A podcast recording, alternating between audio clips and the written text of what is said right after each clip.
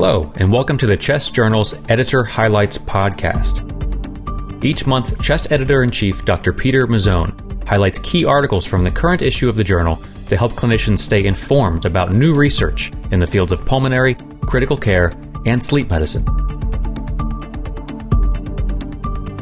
To introduce this month's episode, here is Dr. Peter Mazzone. Thank you for tuning in to the Editor's Highlight podcast for the July issue of the journal Chest. We have a great lineup of original research and review articles in this month's issue. Over the next 10 to 15 minutes, I will provide a brief overview of key original research manuscripts published in each of our content areas. We'll start with our asthma content area. Hormone replacement therapy has previously been reported to have both protective and harmful effects in asthma. In this month's issue, Hansen and colleagues asked the question of whether hormone replacement therapy in menopause is associated with the development of new onset asthma. Using a nested case control study design that included over 34,500 women with asthma and 345,000 women without asthma between 40 and 65 years of age, active hormone replacement therapy resulted in a hazard ratio of 1.63 for the development of a new asthma diagnosis. Women with asthma who terminated hormone replacement therapy were more likely to discontinue their asthma treatment. These results highlight an association between hormone replacement therapy and the development of asthma that should be considered if airway symptoms develop after its initiation. Also in this section is an original research paper evaluating medication adherence in patients with severe asthma prescribed oral corticosteroids in the U-Biopred cohort. The next section is our chest infections content area. There have been a few studies describing the lung function trajectories of individuals with cystic fibrosis who were diagnosed as adults. In this issue, Desai and colleagues used the Canadian CF registry to assess the trajectory of lung function and clinical characteristics associated with lung function decline in those who received a diagnosis of cystic fibrosis as an adult. Lung function was found to be stable in early adulthood decline from ages 30 to 50 and have a greater decline after age 50. Being diagnosed after age 50 and symptoms was associated with a faster rate of lung function decline. These findings advance our understanding of the evolution of cystic fibrosis in this subgroup and identify individuals who should be more closely monitored. Also in this section is a pilot randomized controlled trial of progesterone in addition to standard of care in men with moderate to severe COVID-19. A research letter assessing the effect of prone positioning on respiratory support of non-intubated patients with acute hypoxic respiratory failure, and a second research letter that assessed the relationship between dihydropyridine calcium channel blockers and the risk of severe COVID-19. On to our COPD content area. It has been recognized that mild expiratory flow limitation may not be uncovered with traditional spirometric criteria. In this issue, Fortis and colleagues asked whether the use of a slow vital capacity measure instead of a forced vital capacity measure could increase the sensitivity of spirometry to identify those with early obstructive lung disease. They assessed 854 current and former smokers with post-bronchodilator FEV1 over FVC of greater than 0.7 and an FEV1 percent predicted of greater than 80%. Of the 854 evaluated, 120 had a post-bronchodilator FEV1 over slow vital capacity of less than 0.7. These individuals showed a greater percentage of emphysema, percentage of gas trapping, and percentage of functional small airway disease at baseline. An FEV1 over slow vital capacity of less than 0.7 was also associated with severe exacerbations and progression to COPD over a three-year follow-up period. This work can help us to identify those with normal spirometry whose clinical features and course is likely to mirror that of someone with COPD. Also in this section is a research letter describing the clinical consequences of the COVID-19 lockdown on patients with COPD. A chest review on sex and gender omic biomarkers in men and women, and a special feature discussion of the seven pillars of small airway disease in asthma and COPD and how this understanding can support the development of novel therapies. Our next section is our critical care content area. The impact of resting the respiratory musculature after undergoing a spontaneous breathing trial on the success of extubation is not well established. In this issue, the Diamond colleagues sought to determine if reconnection to mechanical ventilation for one hour after a successful spontaneous breathing trial could reduce the risk of reintubation. This randomized clinical trial, conducted in four ICUs, individuals to direct extubation or extubation after reconnection to mechanical ventilation for one hour. Reintubation at 48 hours was the primary outcome. In the group of 336 enrolled, the differences in reintubation rates were not statistically significant, nor were differences in mortality or length of stay. In a pre-specified exploratory analysis of those who were ventilated for more than 72 hours, the incidence of reintubation in the group who received respiratory muscle rest was lower than those who did not, 12.7% versus 22.6%. These results suggest the added support strategy may benefit those who were ventilated for more than 72 hours and should prompt further exploration of this group. Also in this section are original research manuscripts assessing the prediction of brain death after out of hospital cardiac arrest, the burden of mental illness among survivors of critical care, outcomes and resource use associated with acute respiratory failure in safety net hospitals, the impact of approaches to minimize aerosol dispersion of SARS-CoV-2 during non-invasive ventilator support on the ventilator's performance, and the pulmonary function and radiologic features of survivors of critical COVID-19 at three months follow-up. On to our diffuse lung disease content area. Inhalational exposures are recognized as contributing factors to the development of interstitial lung disease, but the characteristics of both the exposures and the exposed individuals are not well understood.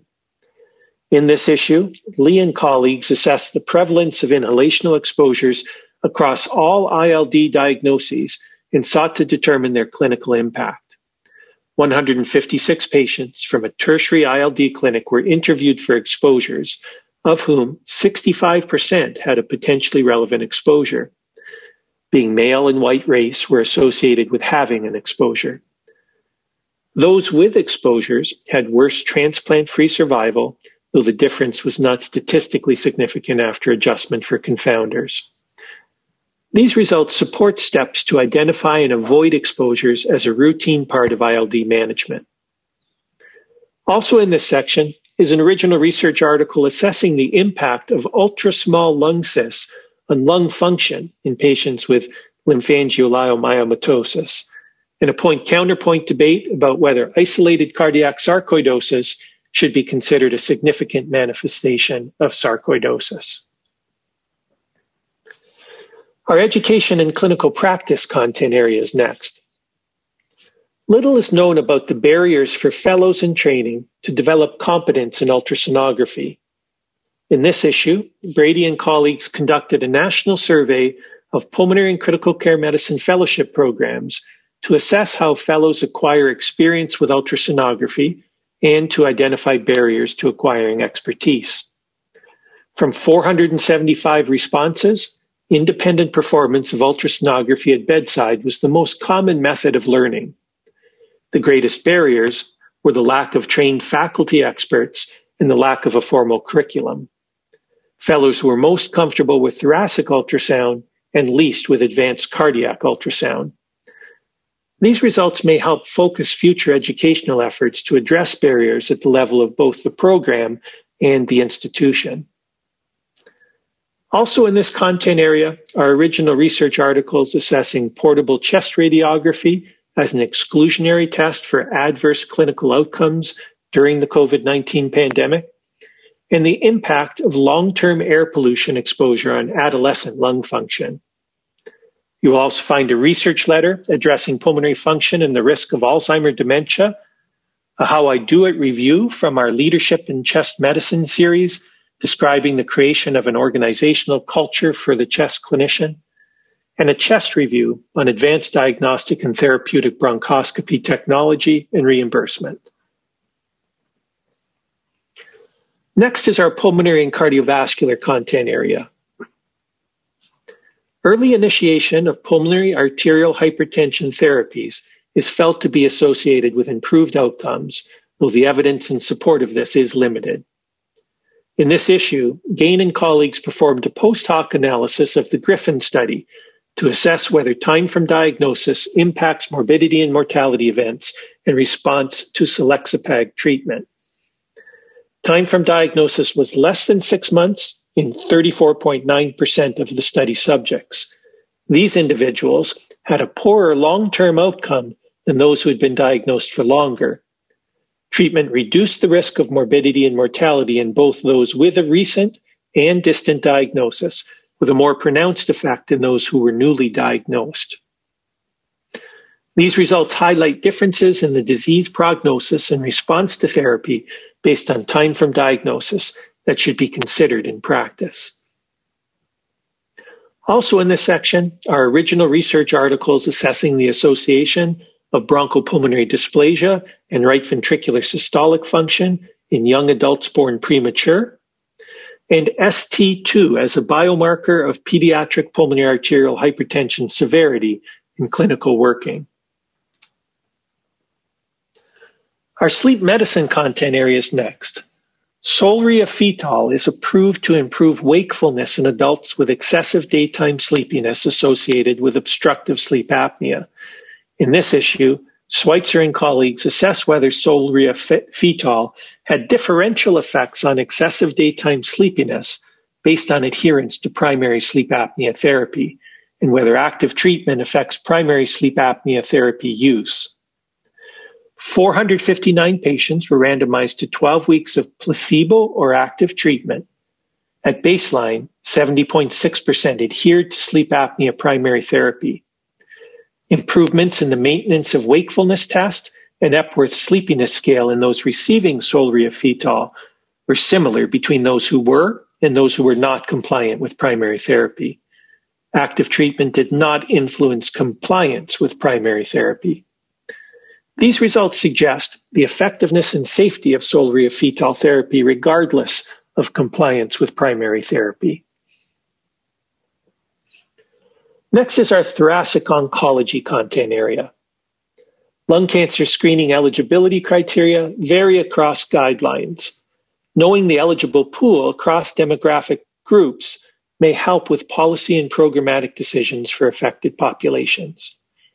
In this issue, Pinsky and colleagues sought to determine eligibility rates according to sex and race, or ethnicity, and relate these to lung cancer incidence rates. Eligibility to incidence ratios were calculated using data from the 2015 National Health Interview Survey. These were compared to guidelines and a risk model. Eligibility rates were 10 percentage points higher for men than women. Among both men and women, Non-Hispanic whites had the highest eligibility to incidence ratios across all guidelines. Non-Hispanic black men had a higher lung cancer incidence, but 30 to 50% lower eligibility to incidence ratio.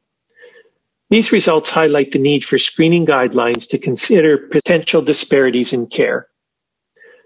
Also in this section our original research articles assessing the quality of shared decision making for lung cancer screening breathlessness as a predictor of survival in patients with malignant pleural effusions, and whether the geographic distribution of lung cancer screening programs match the need in the Veterans Health Administration population. A research letter addresses the impact of the COVID-19 pandemic on volumes and disparities in lung cancer screening, and a special feature describes the development of quality metrics for lung cancer screening programs. Finally, I encourage you to take a look at our Humanities in Chest Medicine series, where a publication in the Exhalation series titled With You in Time is a very worthy read. Our case series publications for the month provide novel and educational cases to test your clinical skills. I hope you enjoy reading all of the high quality content available in this month's issue of Chest. As always, I'm grateful to the authors of this work, reviewers who volunteered their time to improve the quality of these submissions, into our editorial board for guiding everything that we do. Until next month, I hope you enjoy the July issue. Thanks for listening to the Chest Journal's Editor Highlights podcast. You can find the articles mentioned in this podcast and more on chestjournal.org. And if you're looking for more context and commentary on articles in the current issue, please check out the original Chest Journal podcast, which features in depth discussions with the authors themselves. We'll be back again with more editors' highlights next month.